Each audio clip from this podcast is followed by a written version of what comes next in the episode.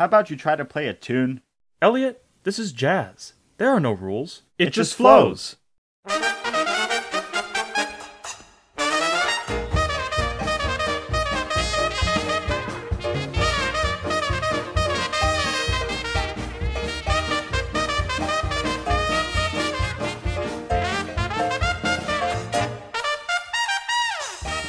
Welcome to the Indiana Jones universe, the podcast that explores the incredible adventures of the world's greatest globe-trotting archaeologist, Indiana Jones. Each episode is a casual and somewhat humorous, opinionated conversation with a slightly sophisticated analytical study of the expanded universe content from the Indiana Jones franchise.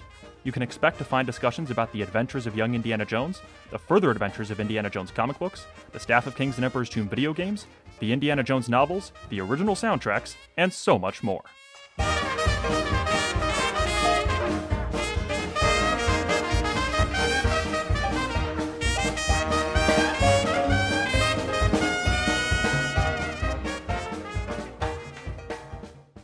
Hello, everyone, and welcome back to the Indiana Jones Universe podcast. Today we will be doing episode 73 Mystery of the Blues, the film score, composed by Joel McNeely. It's performed by the Bavarian Philharmonic Orchestra, and you can find it on volume 3 CD of the, you know, TV credits and DVD credits. And today we'll just be going over 13 tracks, about half an hour of music, but we've got a lot to say, so um, I look forward to this one. Yeah, I'm excited for this one. Uh, great to be back. Mystery of the Blues. Uh, quite an interesting episode that is so music centric that this film score review, I think, is going to be one of our more ambitious ones. The genre has completely changed now from a traditional sort of classical score to jazz, uh, which, you know, as much as I love jazz, I really don't know anything about jazz, so uh, we definitely put in some extra research into this one. Uh, also, talking a little bit about the episode itself and how sort of uh, this episode was made, because not only do we have jazz music, but the whole premise of the episode, as we talked about in our last episode, is focused on jazz. So I think there's a lot of really interesting things to look at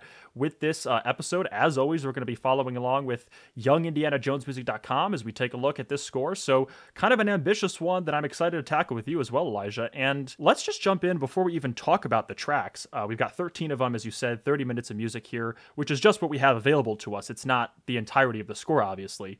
Um, but I thought we could talk about some kind of fun facts and the behind the scenes uh, sort of work that went into this episode because there's a lot of cool things to talk about.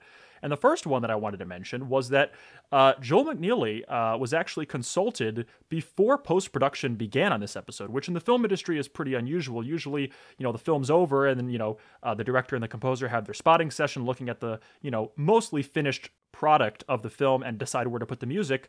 But here, uh, McNeely actually worked with Lucas uh, before they were in, you know, shot the episode and were, you know, working on the script to decide what jazz selections they would use in the episode, uh, which I think is really cool. Yeah, and another thing about that, I mean, McNeely was on set showing the actors how to use this in- the instruments, and in a way that reminds me of a Master and Commander. Um, I don't know if you all have seen that great movie. Kind of ties into another one of my interests, but they actually, you know, taught the actors how to play violin and cello. So yeah, it's really cool when the the musicians from the post production get involved with the actual filming of the episode. Yeah, you know, that's a really great comparison, actually. Uh, fantastic movie, by the way, which also has kind of a similar epic period feel when you talk about like historical stories to uh, Young Indy. So that is a good comparison.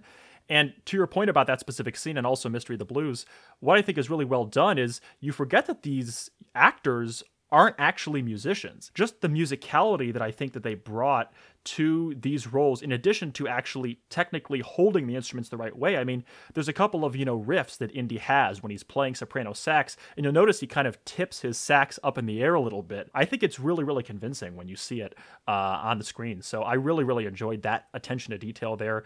And speaking of the jazz, another thing we should mention is the majority of the cues in this episode are actually adaptations of famous jazz pieces originally composed by other musicians, uh, mainly Sidney Bechet, who was the focal point of this episode Obviously, he was a big figure uh, during this time period. There's some cues adapted from uh, people like Ethel Waters. And when McNeely selected these with Lucas, the idea was to sort of reinvent them and give them more of a new sound to it.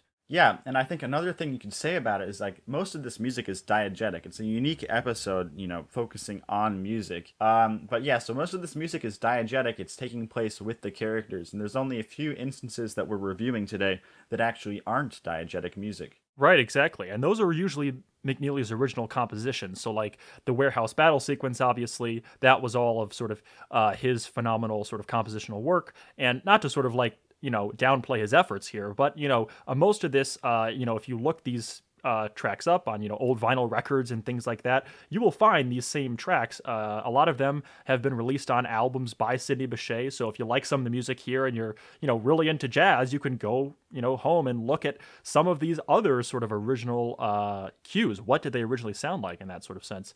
Um, and another thing that's interesting about this episode is because of the substantial amount of music in this episode. I mean, talk about wall to wall music. My God, there is so much music in this episode for obvious reasons.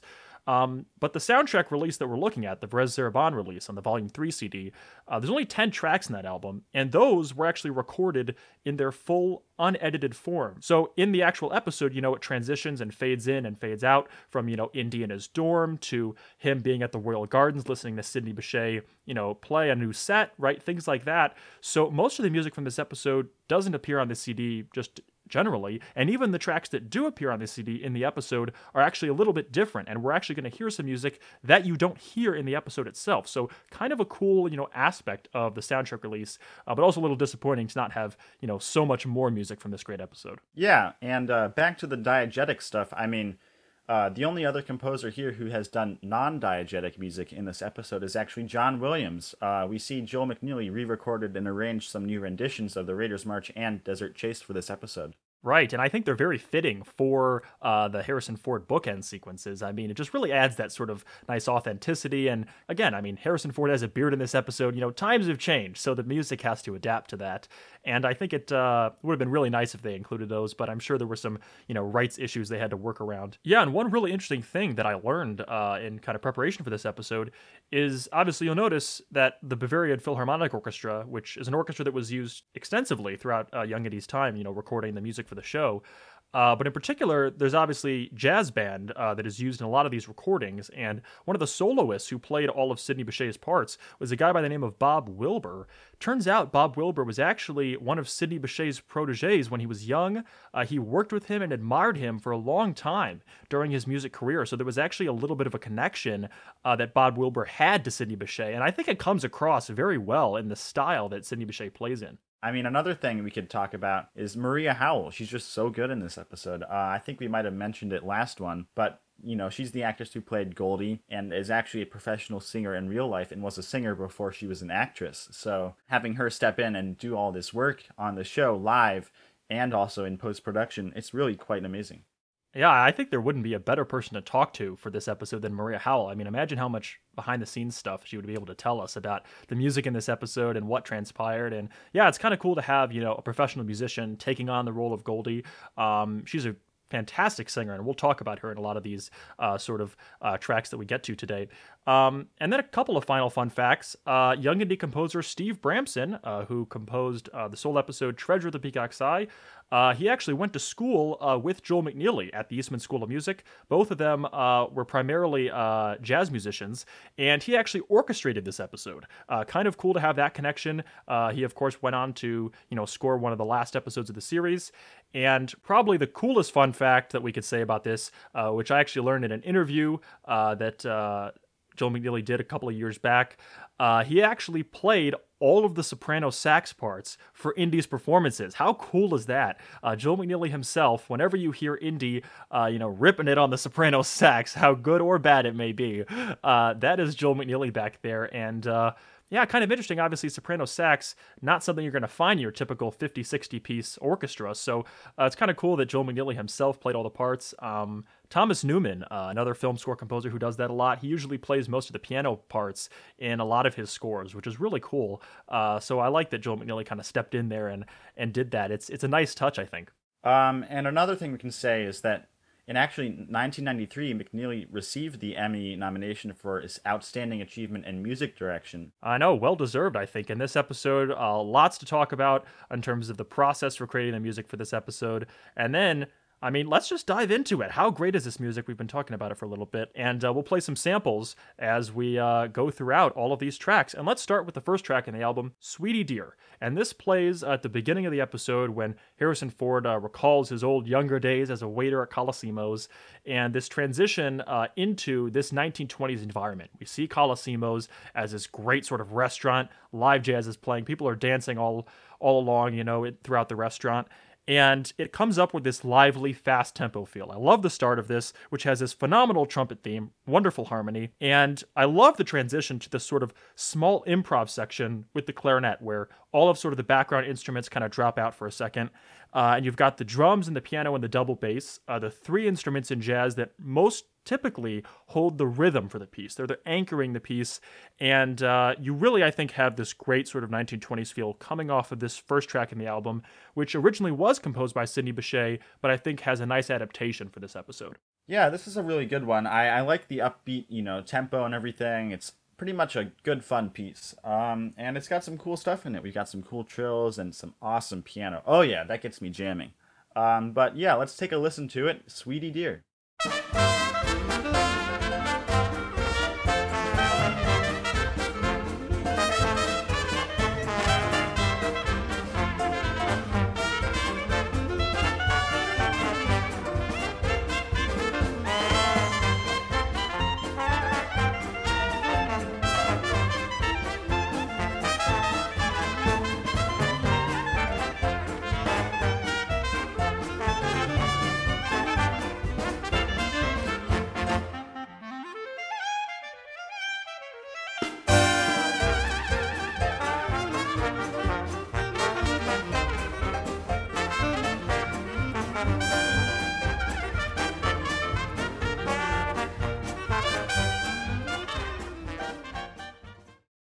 We transition into this next section of Sweetie Dear, uh, which has a ton of improvisation. Obviously, we learned from Sidney Bechet in the episode two things that make jazz jazz rhythm and improvisation. And it starts with this fantastic melodic structure at the beginning, and we see how uh, both the clarinet and the trumpet get their chance to sort of improvise a solo here. Yeah, I mean, this clarinet solo is really great. I love the trill. It really, I guess, starts the solo and then it goes into the rest of that and it's going off and everything. And you transition to this trumpet solo, which, oh, that's pretty good. I mean, I'm not a jazz expert, but from my understanding, you have your, in your set, you start with the basic melody, and then from there, once you've played it through, you take it apart and you play the same notes, but just in a little different order. And so, yeah, I think this improv is done really well.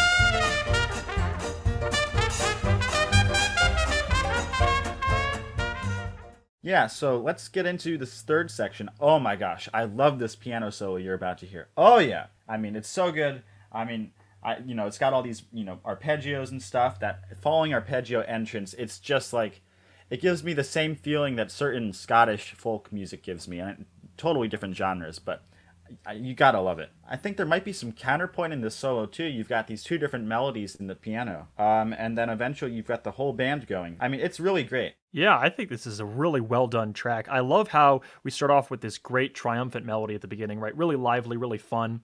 You've got a couple of, you know, uh, solos, you know, obviously with the clarinet, with the trumpet. And then how about the gradual build into this grand finale for Sweetie Dear, uh, which we don't actually hear in the episode in full because it kind of fades out a little bit earlier uh, to a different scene. But yeah, I love, and we're going to talk about this, I think, the whole episode.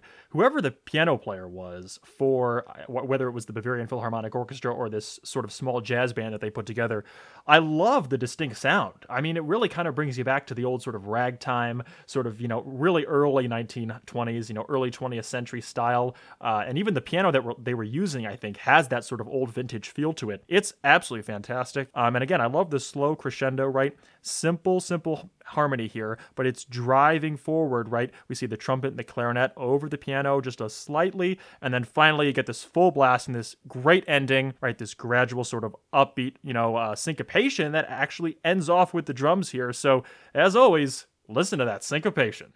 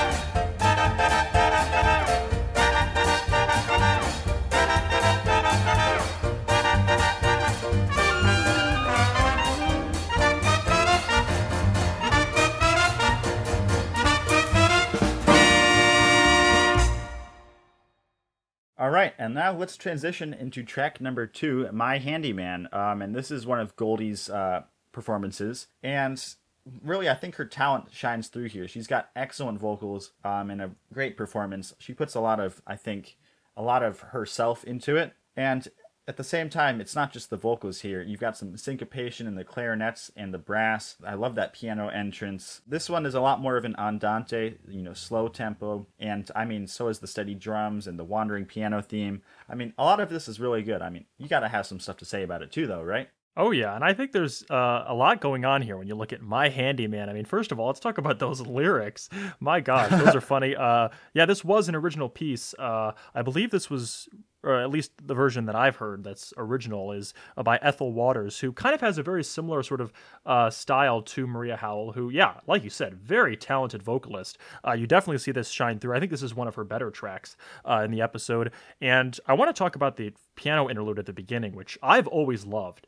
And it's kind of interesting how it starts off with this sort of kind of lively tone, right? It's it's a little different than the sort of ragtime we were hearing from the piano in Sweetie Dear. What's really well done is I think it kind of has a nice resolution into her first sort of set of lyrics because it's like 10 seconds of piano and then it transitions into the drums and the bass, obviously adding into that, and we start with the chorus. But what I love at the beginning here is, you know, on the left hand, obviously, we've got just some classic harmony chords, right? Very, very simple. And on the right hand, we've got this nice little piano interlude. I love when it gets to that B flat.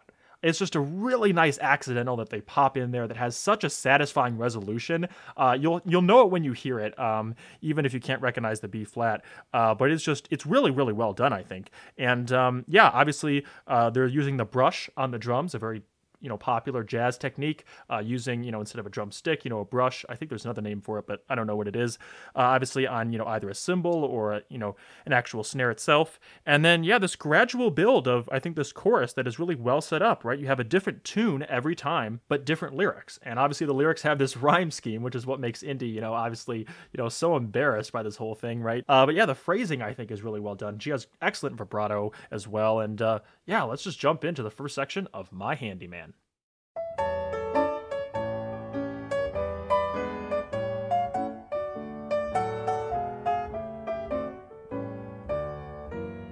Whoever said a good man is hard to find, positively, absolutely, sure was blind. I found the best that ever was is just some of the things he does. He shakes my ashes, greases my griddle, churns my butter, strokes my fiddle. My man is such a handy man. He threads my needle, creams my wheat, heats my heater, chops my meat. My man is such a.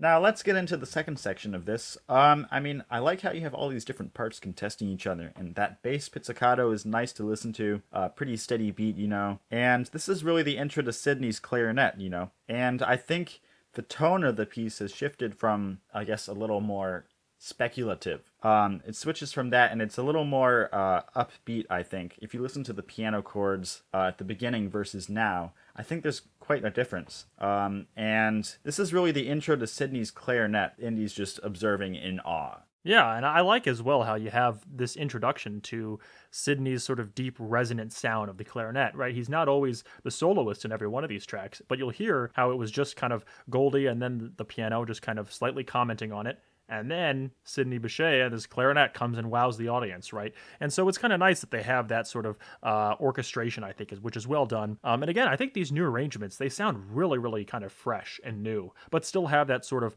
old, sort of 1920s feel to them. Uh, so I think they're well done in that respect. And, you know, this is kind of a somewhat mellow and warm piece. I mean, coming off of, you know, obviously Sweetie Dear, we've got a definitely a different tone here, a different style of music.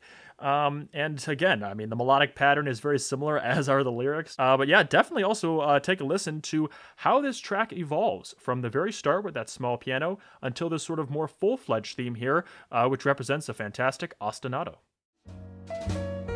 He flaps my flapjacks, cleans off the table, feeds the horses in my stable. My man is such a handy man.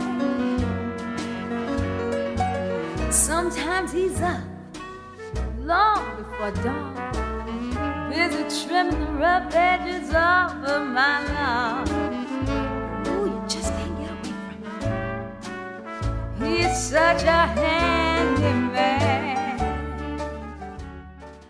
All right, now let's get into Warehouse Battle. This is um, a really interesting track overall, but in this section here, you have these somber, you know, low register strings, uh, and they give you this mysterious, I guess, backdrop along with this harp that comes in, and it kind of reminds me of, in a way, uh, Return of the Jedi. You know, you've got that harp that plays Darth Vader's theme, for instance. Um, and then another thing can note on the chimes in this are the cue to the next part of the track um, and it's it really does create that mystical sense. Uh, reminds me a little bit of John Williams, just in that way, and also the woodwinds here. I mean, the woodwinds and violins definitely carry that creepy melody. There's a lot to say about that. Yeah, absolutely. And uh, one thing I like about this that you mentioned is, you know, this is the kind of one of the big non diegetic pieces that we have. At least it lasts for almost six minutes uh, during the warehouse battle when uh, Indy, Elliot, and uh, Hemingway obviously sneak into the office, right? And we hear this sort of very somber, like you said, uh, sort of track here. Obviously, it's much more orchestral than it is sort of uh, a jazz theme here. We've obviously got the sort of motif for Colosimo's murder that we've heard throughout the entirety of the second half comes back here when they're finally you know uh, looking through you know all the drawers and things and elliot just whips out a gun right? And then uh, same situation when indy is hiding under the truck. And this kind of interesting sort of quiet mysterious tone comes very very different than anything we've heard so far. Uh, but what i love is that i think it's very well done in setting a mood, uh, giving us a cognitive function, uh, giving us this implicit and sort of emotive feeling. How are you supposed to react to what is being shown on screen? And I think this is a great job of that. This really well done. Kind of reminds me of some of the uh, music from Paris 1916, also done by McNeely. Uh, there's that one cue when uh, he's sort of spying on Mata Hari. This sounds very similar, I think, to that. So yeah, let's take a listen to our first section of Warehouse Battle.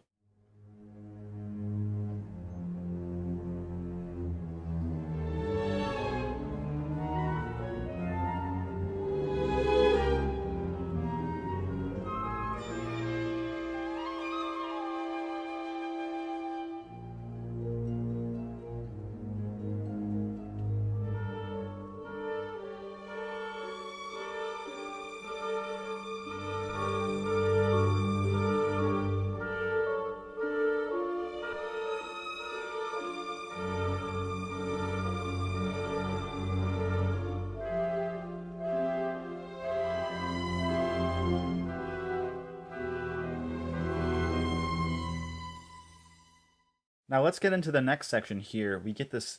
I mean, it's quite a transition from the uh, the creepy feeling of the first one to all of a sudden you have this frantic tempo. It's quite an allegro, and you have this call and response between all these different parts and everything. And that one theme after the drum solo is, you know, the ostinato that we hear quite a lot. And just to say, this is a really cool thing we're having here an orchestral theme that transitions to jazz.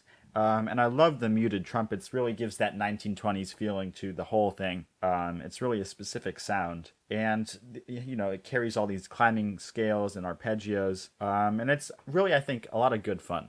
Oh yeah, and I think what's really well done about this is just the way that the jazz kicks in. I mean, you really feel that moment when Indy finally, you know, is done hiding over the truck. And then when he takes the wheel and goes to town, right? I mean, he slaps the guy with the door handle of the truck, and just those blaring trumpets and trombones just get right into that. And I love the way that Joe McNeely is able to transition from these two different styles so quickly. Um, it does have that 1920s feel. There's climbing scales and arpeggios all over the place.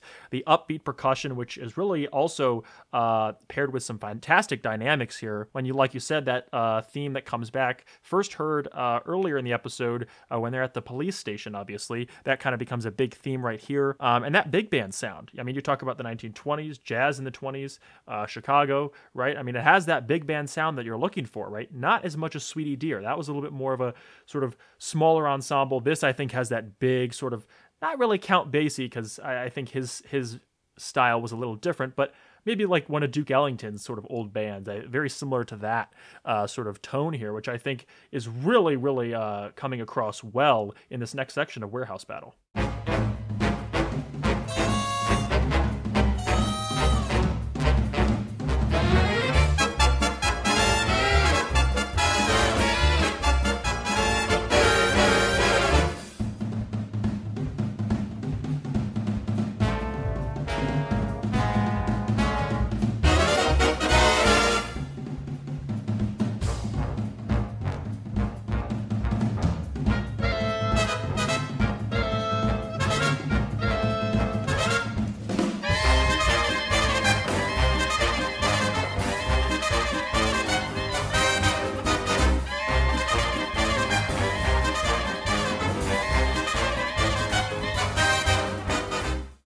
Getting right into the third one here, um, you get this repeated upwards movement. There's so many competing themes right here, all you know, trying to have their own melody that you can get kind of lost in it. But I think it's lost in a good way. It's sort of, I mean, this is a very chaotic scene.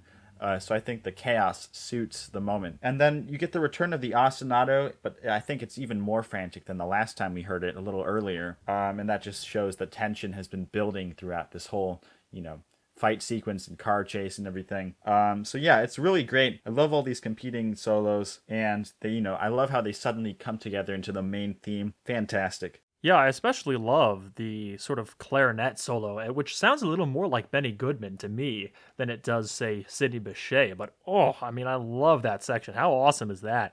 Just that frantic sort of swing style, and again, giving you this idea of so, what is going on in this scene? How do you create that sort of tension? How do you create that sort of emotion within the audience? I think this is well done. You know, I mean, uh, usually we talk about sort of chase music. I mean, we look at Desert Chase from Raiders of the Lost Ark, right? But here, it has a little bit more of that jazz influence, and it's still possible to get that same type of style and feel. Uh, we gradually come back together in this sort of grand style. I love how each instrument, as we talked about earlier, the kind of structure of a lot of these sort of cues and sets uh, is where you have this melody at the beginning. And one other thing that I think is really key here to giving us this sound is the glissandos uh, coming from the trombone. I mean, that's a really sort of iconic part of this type of jazz in the 1920s, at least from other recordings I've heard. And so I like that it kind of comes here on this reprise of themes we've heard earlier.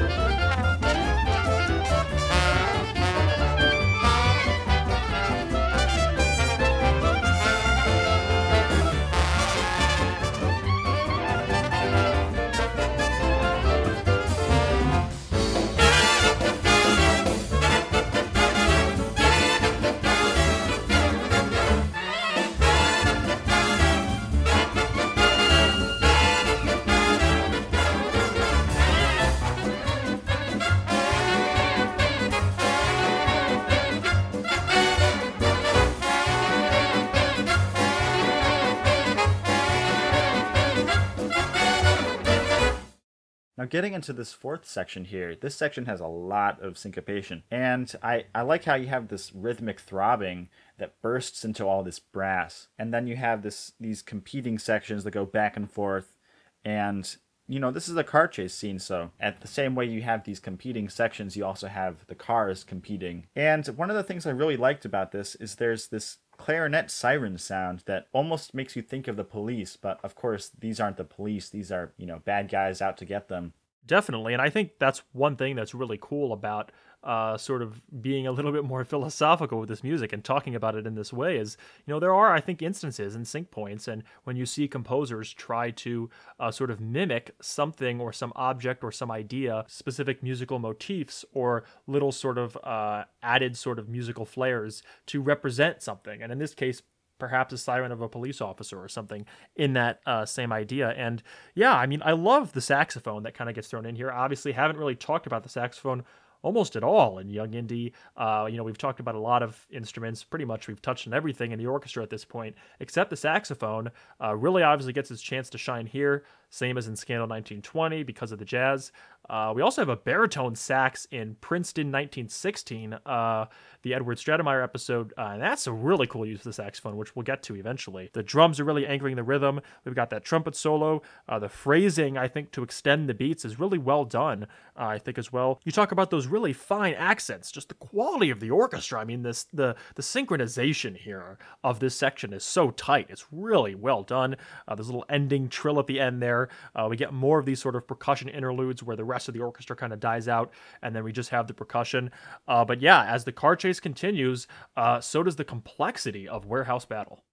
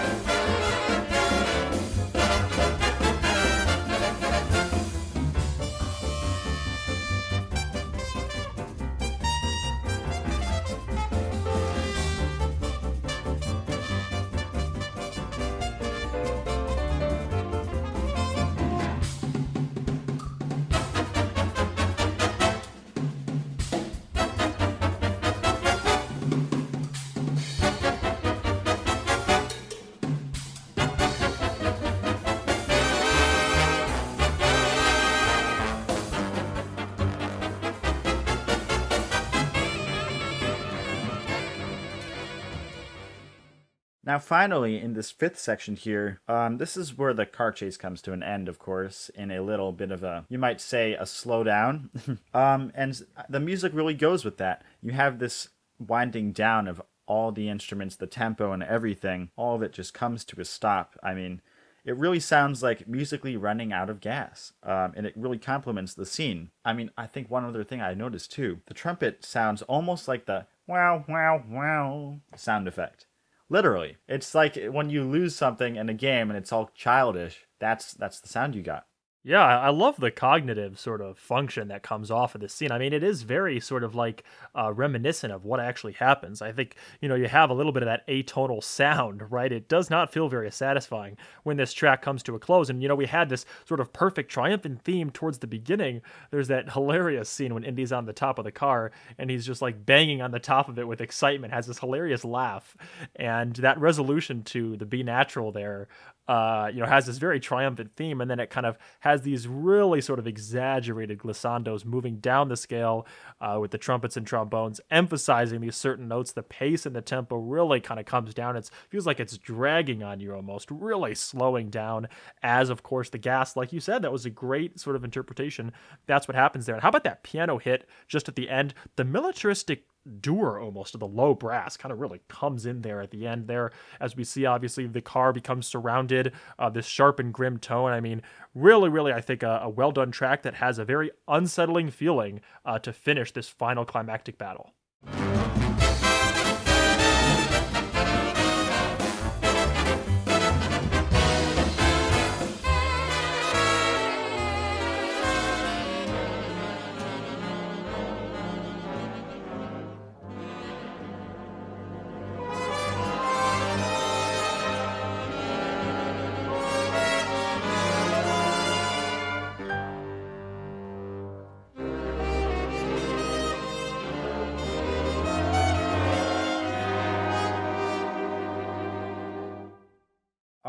let's get into 12th Street Rag, another one of the diegetic pieces here. And it's very brassy. Um, this is where, you know, Indy and, you know, Armstrong is one of the performers there. And it's really cool to see these. I mean, we'll talk about Armstrong later. He's such a great uh, I guess, historical interpretation of him. But yeah, you have this first section. It's you know low brass, and it gets you, you have some stuff building on it. And the piano and brass pizzicato really set the rhythm. I think you said the structure is something like A B C A. I love that duet between the the trumpet that's muted and unmuted. It's really a great pulse. Oh, absolutely. I think it's a really, really great sort of duet, if you will, of, yeah, we have got King Oliver and Louis Armstrong performing live in this diegetic piece. We've got this classic melody on a trumpet, which I think is is really a lot more melodic, right? We don't see a lot of improvisation here yet. And you talked about the structure. Yeah, I think if you look at this piece, and we'll play all three sections on this one specifically so you can hear it. You've got that A section, which is the original melody. You've got B, which is the uh, sort of um, improv for both of the trumpet and the muted trumpet. And then you got C, which is the piano ragtime, and of course we'll talk all about that. And then finally leading into the A section again, which is the theme kind of coming back uh, towards the beginning. And I think it's a really, really great example of most typical jazz pieces and how this sort of transpires here. You talked about Louis Armstrong. I mean, he in, in himself, you know, obviously has a specific sound, and being able to replicate that in the recordings is difficult. I think they did a really good job here uh, with that and uh, I like as well just um, you know how this this track is a little bit more different than say Sweetie Dear, which obviously had a lot of stuff going on. This one is a little bit more simple and refined. There's a little bit of a difference in each one, and I like how that's presented. So let's take a listen to the first section of 12th Street Rag.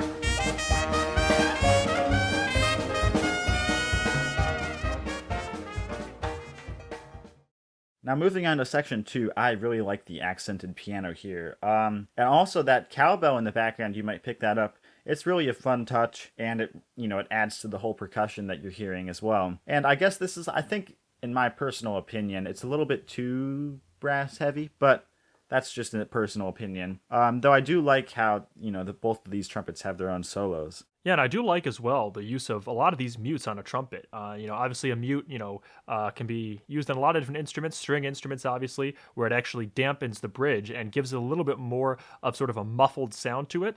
Um, it's not necessarily a bad sound; it's just a little bit less crisp and less refined. Um, and the same thing happens with a trumpet. Very common in jazz music as well. Uh, not so common on a string instrument.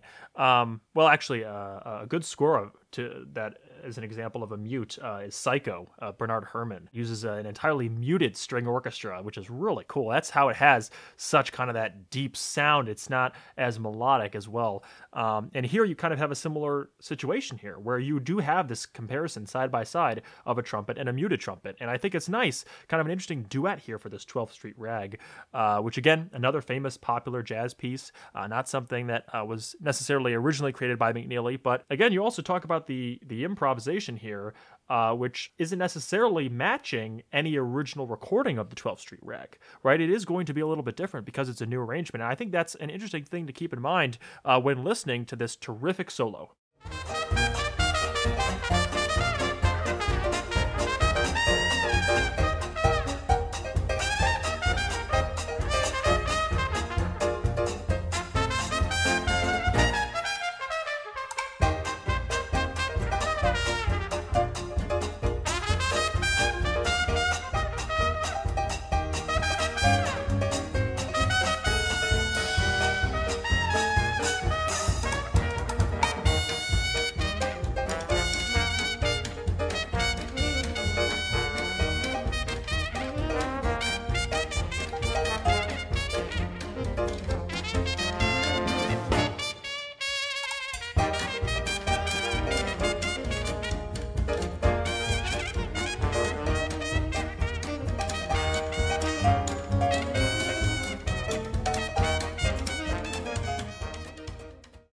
Now this next one, oh my gosh, you got to listen to that syncopation, right? Uh, that piano solo, I think it's really great. Um, and eventually it does give away to the trumpets again. Uh, however, I like how this um, the hi hat emphasizes the offbeat in the the last bit of this section here, uh, and I like the way you know it rounds out into a nice big bum at the end. Um, not all of them do that, but this one does. Again, I love this ragtime piano. Man, I mean, turn up the volume on this one and really start jamming out to this. I mean, this is fantastic.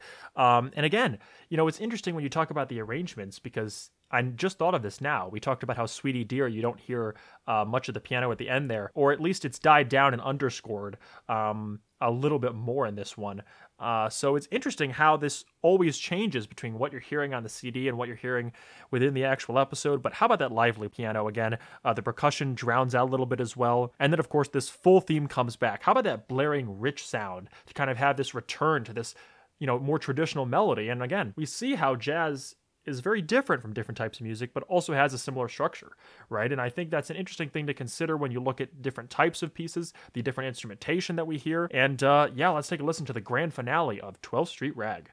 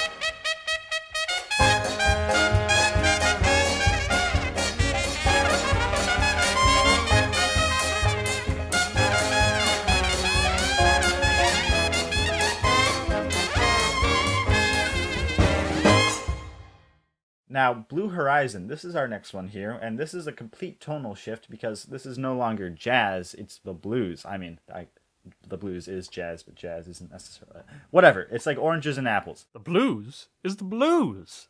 It's got its own sound. Okay, whatever. right, yeah.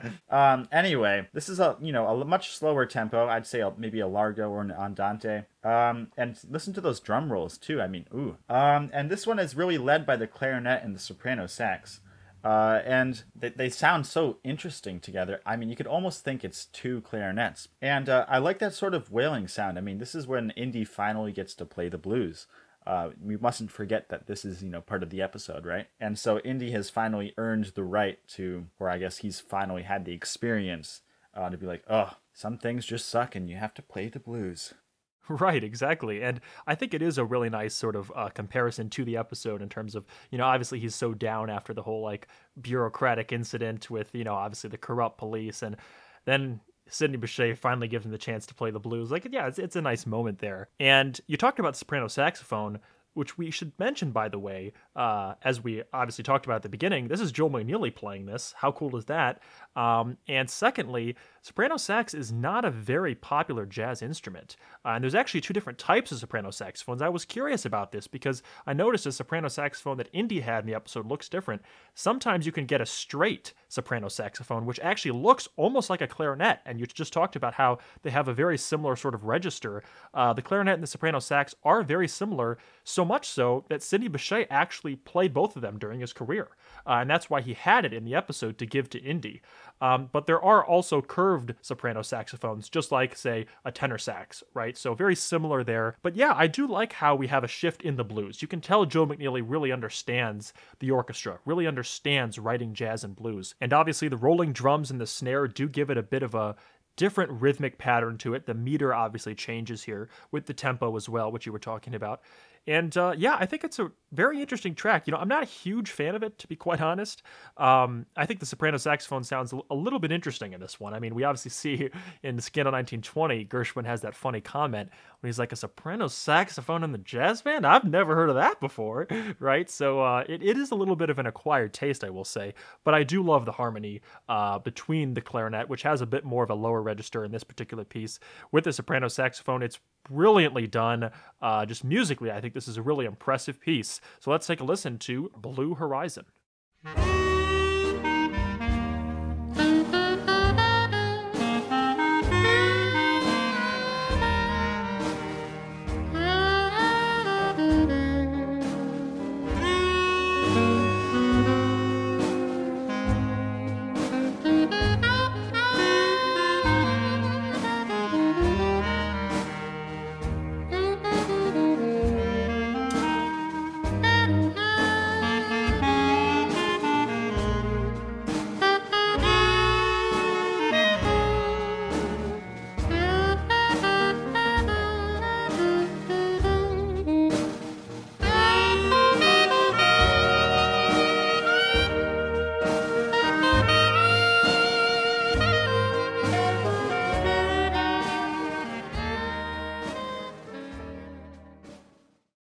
Let's get into the last part of this. I mean, I personally, I think maybe I like it a little more than you do. Um, but it's too bad it fades away. But I guess it's just the end of the episode. You know, that's how it works. Um, but one thing you could say is that in a way this is different from jazz because the melody is pretty consistent throughout. You know, it's not constantly evolving the same way it might be in a more upbeat improvisational jazz uh, set. This one is a little more consistent to the same tone throughout the whole thing. And one thing you can say is you do hear some muted trumpet in here. Uh, and it's a little bit more of a full sound in the second section than it was in the first section. And that's an interesting observation, actually, about sort of the difference between blues and jazz there, and this idea that there is more of a consistent melody, or at least a consistent pulse, a consistent tempo, a rhythm throughout. It's not evolving in that way, and I don't actually know if that is the case for blues, but frankly, you guys should be taking everything we're saying with a grain of salt at this point. I mean, uh, we're not experts on this stuff, but uh, what I do like is I think it does present sort of this lack of finality to the episode. You talked about the fade out there, which was probably just done by the sound editors rather than obviously in the studio. But I do think that's a really nice way to transition into the bookend. Um, it kind of adds a little bit of a nice tone. So, uh, yeah, let's take a listen to the last section of Blue Horizon.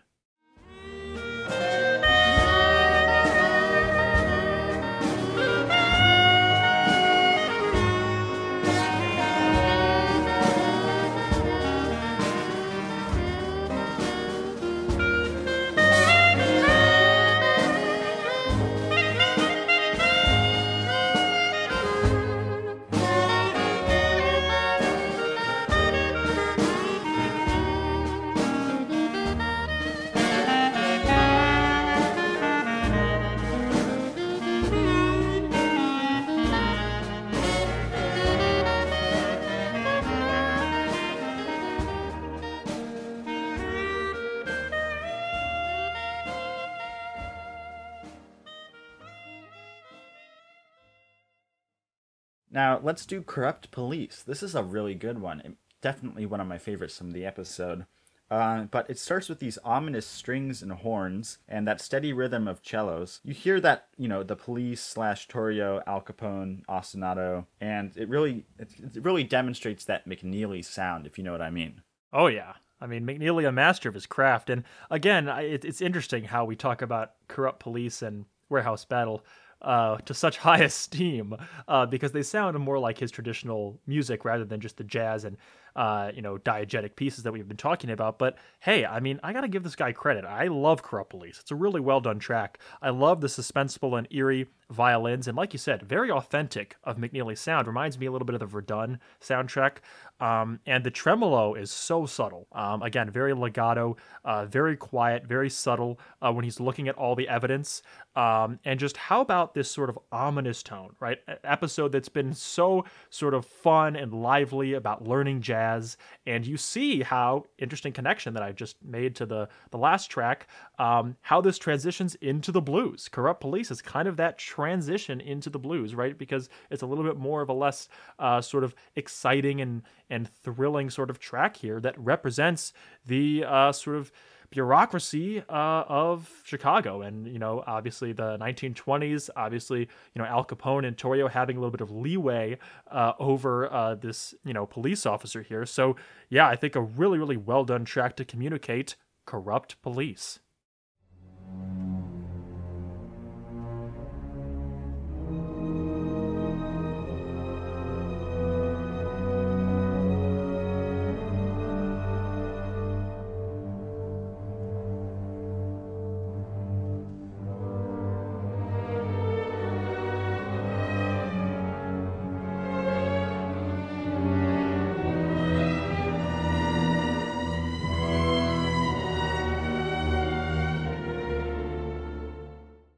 Corrupt Police continued. I have to say, I love that mandolin. I think it's mandolin, uh, but it really gives you that European sound, hints at the Italian connection, you know, Italian mafia. Um, and again, of course, this is a non diegetic piece, one of the few ones we're actually reviewing here. And then you have this transition from the orchestral score to the jazz. It really reminds me a lot of Newt Says Goodbye to Tina, um, which is from Fantastic Beasts, and it's a James Newton Howard score. The transition, the way it's so smooth, it really does remind me of it. And it's interesting when you talk about sort of the differences uh, between the style of jazz and blues uh, in a track like Corrupt Police versus what we had at the very top with Sweetie Dear at the beginning of the episode. And it kind of takes me back to sort of the original uh, premise for this episode and how it was supposed to be two separate episodes. But the second half, I like a lot more as far as the music goes. And the jazz arrangements, too, are very, very different. They have more that big band Duke Ellington sound, there's a little bit more of that blues flair into it. And there really is a big difference, which unfortunately, we're not talking about this in chronological order, but rather going through the sources in order. Uh, but if you really pay attention to the close uh, differences in between the first half and the second half of music, it's really interesting to take a look at and definitely is very apparent here. And definitely as well, you know, going back to what you were saying, the muted trumpet for this mini theme uh, is wonderful. Uh, you know, you kind of hear the same idea when Colosimo gets murdered, obviously, with this big violin crescendo, very dramatic and over the top, right? And then a very simple rhythm going up and down the scale. Uh, we've got a great brass section with this amazing transition that you talked about. I mean, uh, yeah, really, really impressive what McNeely was able to pull off. It's so swift and smooth. I mean, it's crazy to listen to. Uh, and then the mini piano trill almost represents a little bit of comedy. You'll remember uh, Ben Hecht comes down to Ernest Hemingway down at the bottom of the stairs. That transitions to, like you were saying, that almost feel of the blues. You're left hanging at the end with really nothing left, right? You've had these harsh sounding accents and this low brass, and then you're just kind of left hanging there as Indy then is just kind of out there all at that cafe, right? Just talking about well, you know, I saw this kind of thing in the war, right? Corrupt police, you know, and that sort of thing. So, I mean, talk about the tonality of the soundtrack and the way in which it represents the scene. I think this is wonderfully done.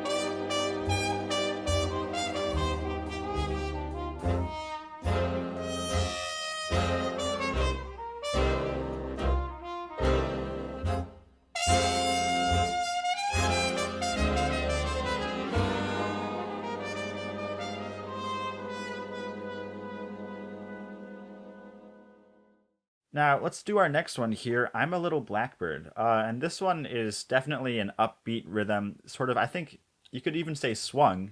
Um, and I, of course, as always, uh, Maria's vocals are great. And uh, I like the muted trumpet here. That's pretty good. Um, the bass, I don't know if you would call it quite walking bass, but it does have a similar feeling to it. Overall, though, I have to say this isn't really my favorite one. I like My Handyman better. Um, and not to say this is a bad one. It's nice, but it's not great. Yeah, I'd have to agree with you here. I think out of all the tracks that we reviewed, not the biggest fan of this one, mainly just because I don't really think there's a whole lot going on. We have this instrumental sort of uh, interlude here to start off, which we don't actually hear in the episode very much. Uh, again, it's a different arrangement in the actual episode versus the CD. It's very simple, right? We hear the clarinet, the saxophone commenting on it a little bit.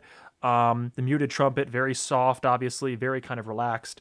Uh, the rolling snares at the beginning. Um, but yeah, obviously, I think the vocal parts are the focal point. I mean, Maria Howell, Goldie, she does a great job. Um, really, really like it. But as far as arrangements go, and especially with music in the 20s, what I always thought was interesting about this episode is how a lot of this was kind of more, uh, not necessarily underrated, but just not as popular. I mean, you talk about Sidney Bechet and all of these jazz tracks. I mean, when I think of the 1920s, first thing that comes to mind to me is like Glenn Miller and that type of music. But it's interesting, you know, a lot of these sort of more lesser known arrangements. You know, I'm a Little Blackbird again, not an original piece by McNeely, something that Sidney Bechet, I think, had uh, done a record of at one point. So interesting as well. I'm not a huge fan of this one. Um, I do as well, though, like the clarinet improv, incorporating Sidney Bechet in different ways, as we talked about a little bit earlier. Uh, but yeah, let's take a listen to I'm a Little Blackbird.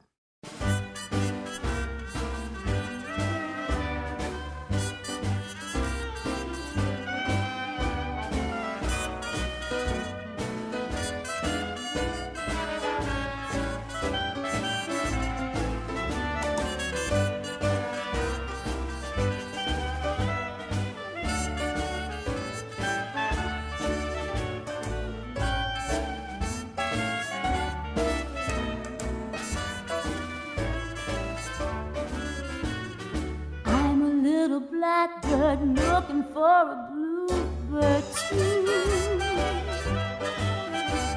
You know, little blackbirds get a little lonesome too. I've been all over from east to the west in search of someone to feather my nest. Why can't I find one the same as you do? Answer must be that I am a voodoo. I'm a little looking for a rainbow too. Now, getting into I Can't Believe You're in Love with Me, this one has something fantastic to it, and that's, of course, the impersonation of Armstrong. The voice, oh, spot on. Chef's kiss. Ah, so good. uh, I mean, it's way What too accurate. I mean, yeah, I mean, other things you can say about this, it's pretty upbeat, um, but I, I'd say it's really not hyper energetic. A lot of the times you'll have an upbeat set, you know, very energetic, of course, you know. This one, I think it's relaxing, it's warm, it's upbeat, but it's not too upbeat, you know. And another thing which is really great about this, of course, is that trumpet riff. The instrumentals and vocals, I think, here are just really well balanced, you know. Absolutely. I I think this is a really fantastic track when you look at it. It's not like one of the ones that immediately popped into my mind as, hey, this is one of my favorites. But it's interesting, to your point, I think the the instrumental parts and the vocal parts are wonderfully mixed. I think it's really, really well done. And again, the beginning there with this amazing trumpet riff, that saxophone in there, which gets a little bit of a sort of, uh, you know, improv to kind of sneak its way in there as everything else dies down. And then, yeah, you talked about Louis Armstrong. I mean, it's funny how we're like celebrating this guy so much we didn't even talk about him in our characters episode, um, which I guess he barely appears in the episode that much. But whoever did the sort of uh, singing vocal parts for Louis Armstrong here this guy sounds just like him. I mean, holy cow. I mean, if you listen to some original recordings of Louis Armstrong and compare it to this, what an incredible voice to kind of pair there. And uh, yeah, without further ado, I think you should just listen to it for yourself. So here is I Can't Believe You're in Love with Me.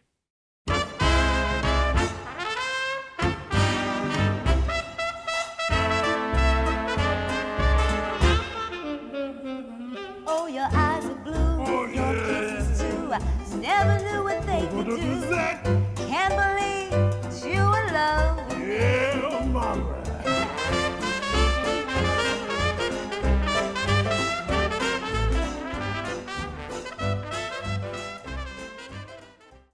All right, carrying on to the next part. I mean, I have to say, I love that piano in the back. It's real good. fantastic, great performance. Um, and I gotta say, there's some great blending, and I'd say maybe even like weaving together and apart of the brass when they share the part and when they have their own parts that they're both playing simultaneously. Especially the ending of this track uh, with the trumpet there kind of gets into that decrescendo first, and then it kind of jumps back up to that final cadence to end the track. I mean, really, really kind of a cool piece. Trumpet wasn't super featured in this track specifically, uh, but I also like uh, the one instance, uh, at least in the music that we're reviewing here, where we have some scatting.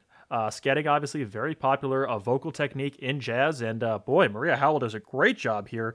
And to be quite honest, you know, this isn't really my favorite track, but I think really giving credit to the fact that I think this is really well arranged. When you talk about all these jazz arrangements, I think the balance uh, that we talked about between the instrumental and the vocal parts is well done.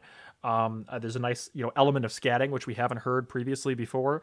Uh, the saxophone in there with a little bit of a trumpet riff, just kind of really cool nice little elements thrown in there. And then I think the tempo is really, really nice. I just, I don't know, something about this arrangement I think was really, really well executed. So, uh, yeah, lots to like here when uh, looking at this last section here.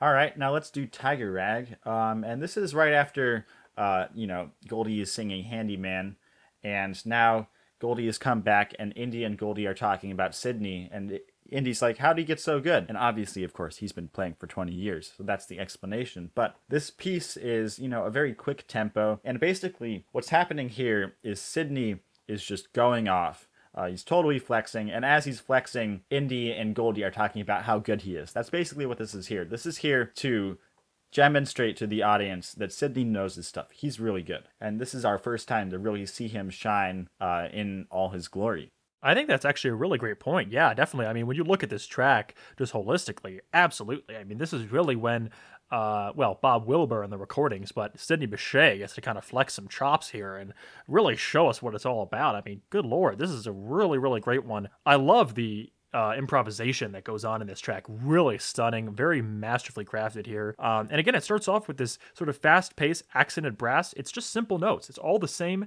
Then there's a little bit of that ending sort of phrase to change it, the climbing pattern. Uh, and then I think the rhythmic uh, sort of hits in the percussion section really match perfectly with kind of the tempo and the sort of lively, upbeat uh, runs and arpeggios that are just sprawling throughout this whole track. And uh, yeah, I mean, when you talk about the epitome of Sidney Bechet, uh, his sort of style of clarinet, look no further than Tiger Rag.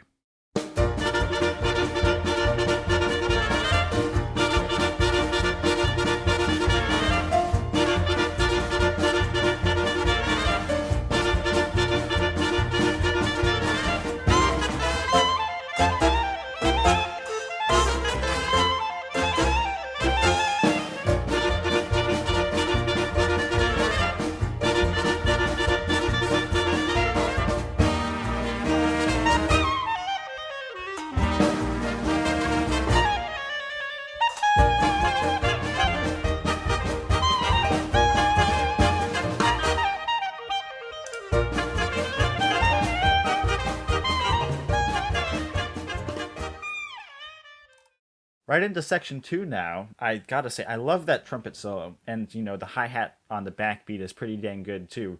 Oh yeah, to the piano. Oh my gosh. Um, and honestly, I am disappointed that it fades out. I mean, this has got to be like one of the best improv solos in the whole thing. And A, it fades out, and B, it's not even in the episode. Yeah, kind of disappointing there about that last uh, piano section. You're right because I think it does transition after the end of the trumpet solo there into, I believe there's I think a scene with Indy back at his dorm or something.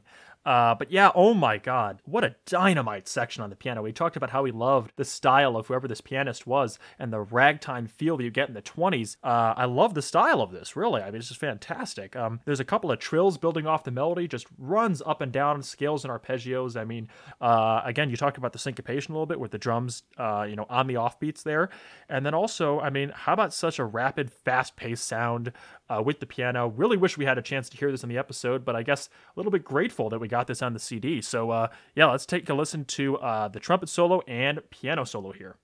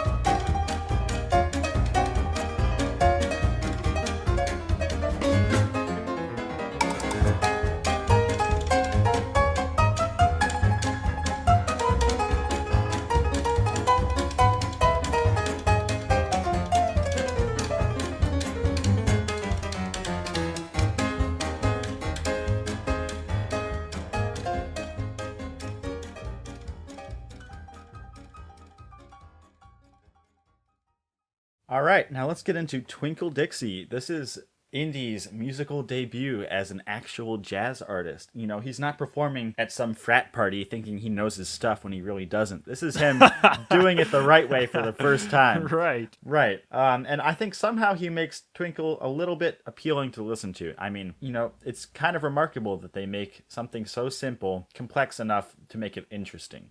Yeah, and how about giving a ton of credit to Joel McNeely, who came up with this entirely original arrangement of Twinkle Twinkle. And we learned in the episode earlier with Sidney Bechet, you know, rhythm and improvisation is what makes jazz. And he says you can play St. Louis Rag so straight, it's not going to be jazz anymore, right? I mean, similar kind of idea here. The swinging eighth notes is really kind of the deciding factor that changes the style of this melody. How do you change something from just a regular melody that's already been crafted into jazz? It's that swinging eighth notes, right? Triplet pattern, the first note is shorter than the last two, and it gives it a new feel to it. Adding that new flair, right? There's a couple of grace notes that they add in there you know, adding a couple of solos here and there. And uh, yeah, again, obviously, this is Joel McNeely playing soprano sax. I think he does a great job here.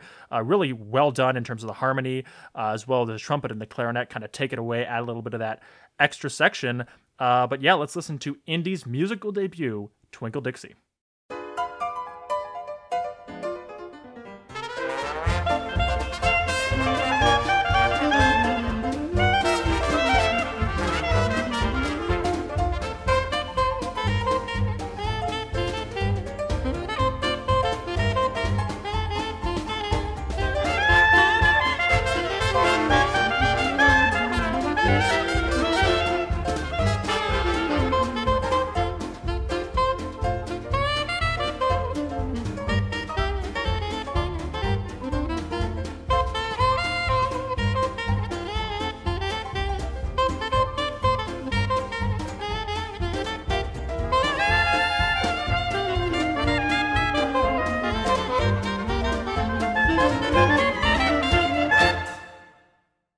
Now we'll be moving into some of the um, unreleased tracks that we had to dig up from other places, and that's a bit of archaeology that Will can tell you about if he wants to. But um, here we have "Turkey in the Straw," and this is a very classic melody, of course. And I think in this recording, I mean, it's a decent variation on the melody. You know, the improv is. Overall, I'm really not that much of a fan of this, and I honestly I liked it better in the episode. You know, when you got to hear all the different versions of it, that's where I liked it.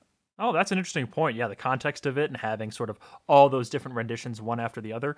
Um, I do like this though, and especially as a piece for the TV credits.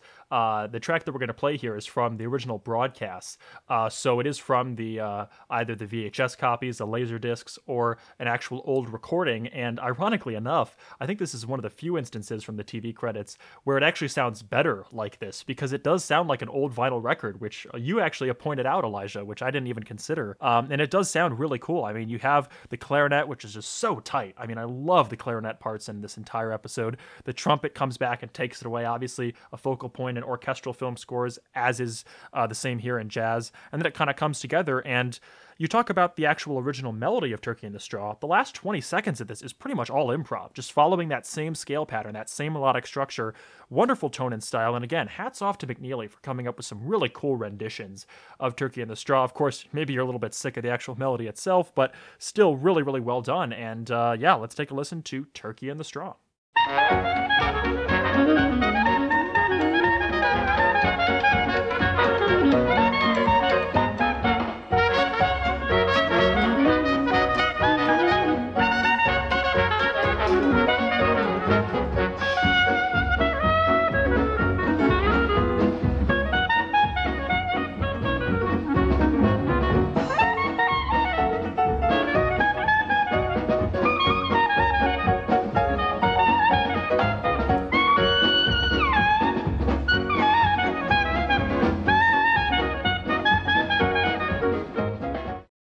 Now, moving on from listening to Turkey in the Straw, let's get into Chicago jazz. And this one, it sounds a lot like Warehouse Battle, you might notice, um, especially at the beginning here. And I do like the percussion in here, it's pretty good. Um, and as Will said earlier, I do like the way it sounds like a vinyl. This is one of the few times where the poor quality that we have to endure actually might be enjoyable. You know, as a final point, uh, if this were switched with Warehouse Battle, I think it would be a little bit poorer. Um, and I think that the the rendition that they went with in the episode um, is a lot more lively, and I think that really enhances the um, suspense and the tension in the whole scene. You know, trying to fight and escape and have that car chase. Right, and I think building off of what you're trying to articulate here is that this uh, track is actually unused in the episode. Uh, we don't actually hear it at all, uh, but the only sort of slight reference to this track is three, four minutes in, I want to say, of Warehouse Battle, where you have a very similar motif that comes up. Uh, I think we referenced it a little bit earlier in the soundtrack review. So, yeah, I mean, when you think about this entire track with this kind of cool vibraphone start, you don't hear a vibraphone that often in these tracks, but it is an important element of jazz music. Um, you still have this idea of sort of, okay, if this was an unused track, where would it have gone in the episode? And going back to what I was kind of touching on earlier, the big band sound I think that you get in the second half, specifically with Chicago Jazz, and the next track we'll take a look at, Police Station, you still have this sort of more traditional orchestral style mixed with this big band jazz sound. I like it a lot more. And so you can definitely tell this was going to be used in the second half. Uh, but it's just called Chicago Jazz because we don't know where it came from. And yeah, like you said, I think the middle section comes together really nicely after that big percussion hit. And what a great tune. I mean, this is a really one that, you know, you really can jam out to. I mean, it's got much more melodic than a lot of the other ones. The trumpet and the woodwinds in there. Uh, the repetition, I think, that's added here uh, does kind of lack a little bit of finality towards the end as it just kind of fades out. It's not a big hit, but yeah, I mean, for a track that doesn't even appear in the episode, this is really cool. And, you know, when we talk about the possibility of a future complete soundtrack release to Young Indy, which I know myself and a couple of other people are eagerly awaiting, I think the one thing that's interesting is you talk about sort of cool finds that, you know, we may not even know about when it comes to the soundtrack to Young Indy. And to be quite honest, I think Mystery of the Blues would probably be an unsung hero when it comes to a soundtrack release. I mean, talk about the amount of music in this episode already, the fact that the arrangements are different. I'm sure there were a couple of period pieces that George Lucas rejected, um, and then unreleased and alternate takes like this. If we ever do get a full soundtrack release to Young Indy, I'd keep an eye on Mystery of the Blues as one that would have a ton of really kind of new and exciting uh, content to take a look at. Uh, and maybe we got a hint of that here with Chicago Jazz.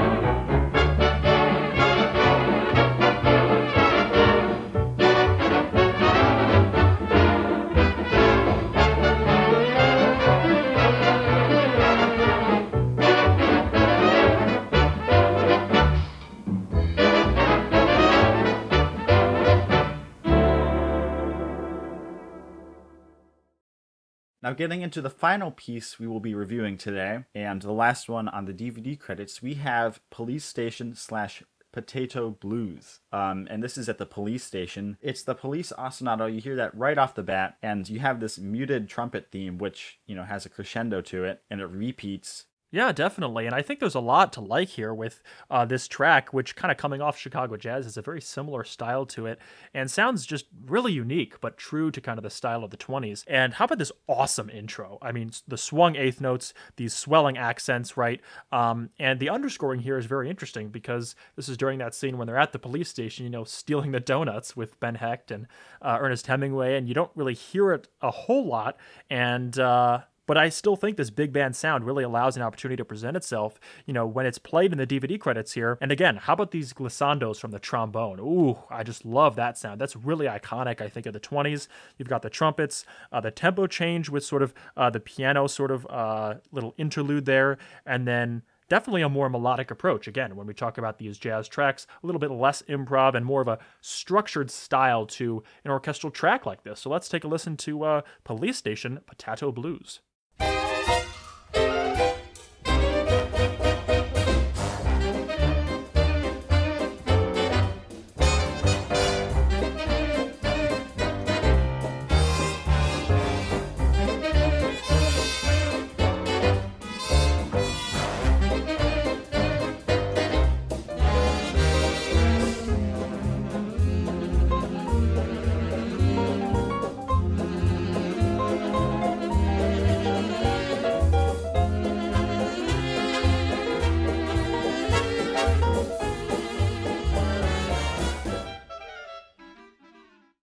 Now, continuing in our police station slash potato blues adventure. Oh yeah, I have to say, because you're gonna love this piano syncopation coming up. It's it's really good. I love it. The end though, there's this banjo strum. Listen carefully, but imagine being that banjo player waiting through the whole piece just to play one chord. But that was I thought that was pretty odd. And I guess you could also say this really does feature the double bass and it really gives us this 1920s feeling. Yeah, and I think too, going back to what you were saying just then, you know, uh, maybe the whole inclusion of the banjo there with that last strum, you said like that's weird. Why is there like one banjo chord? Perhaps going back to what we are talking about in Corrupt Police, uh, with this idea of sort of the Italian mafia, maybe adding a little bit of that in there uh, for some sort of reason. Um, I'm not really sure what the intention was, but kind of cool to hear that. And yeah, oh my god, that piano section is really well done. You talk about the double bass getting an opportunity to present itself finally with a little bit of a solo there. The saxophone part is fantastic. Uh, the muted trumpet accents, and yeah, I think the underscoring is really fascinating. Again, when you talk about this arrangement, you know, kind of hearing tracks in a different way, right? I mean, when we hear this in the episode, we probably weren't very attuned to it because of all the dialogue. How about we round it off with something that actually lacks a little bit of finality in Police Station Potato Blues?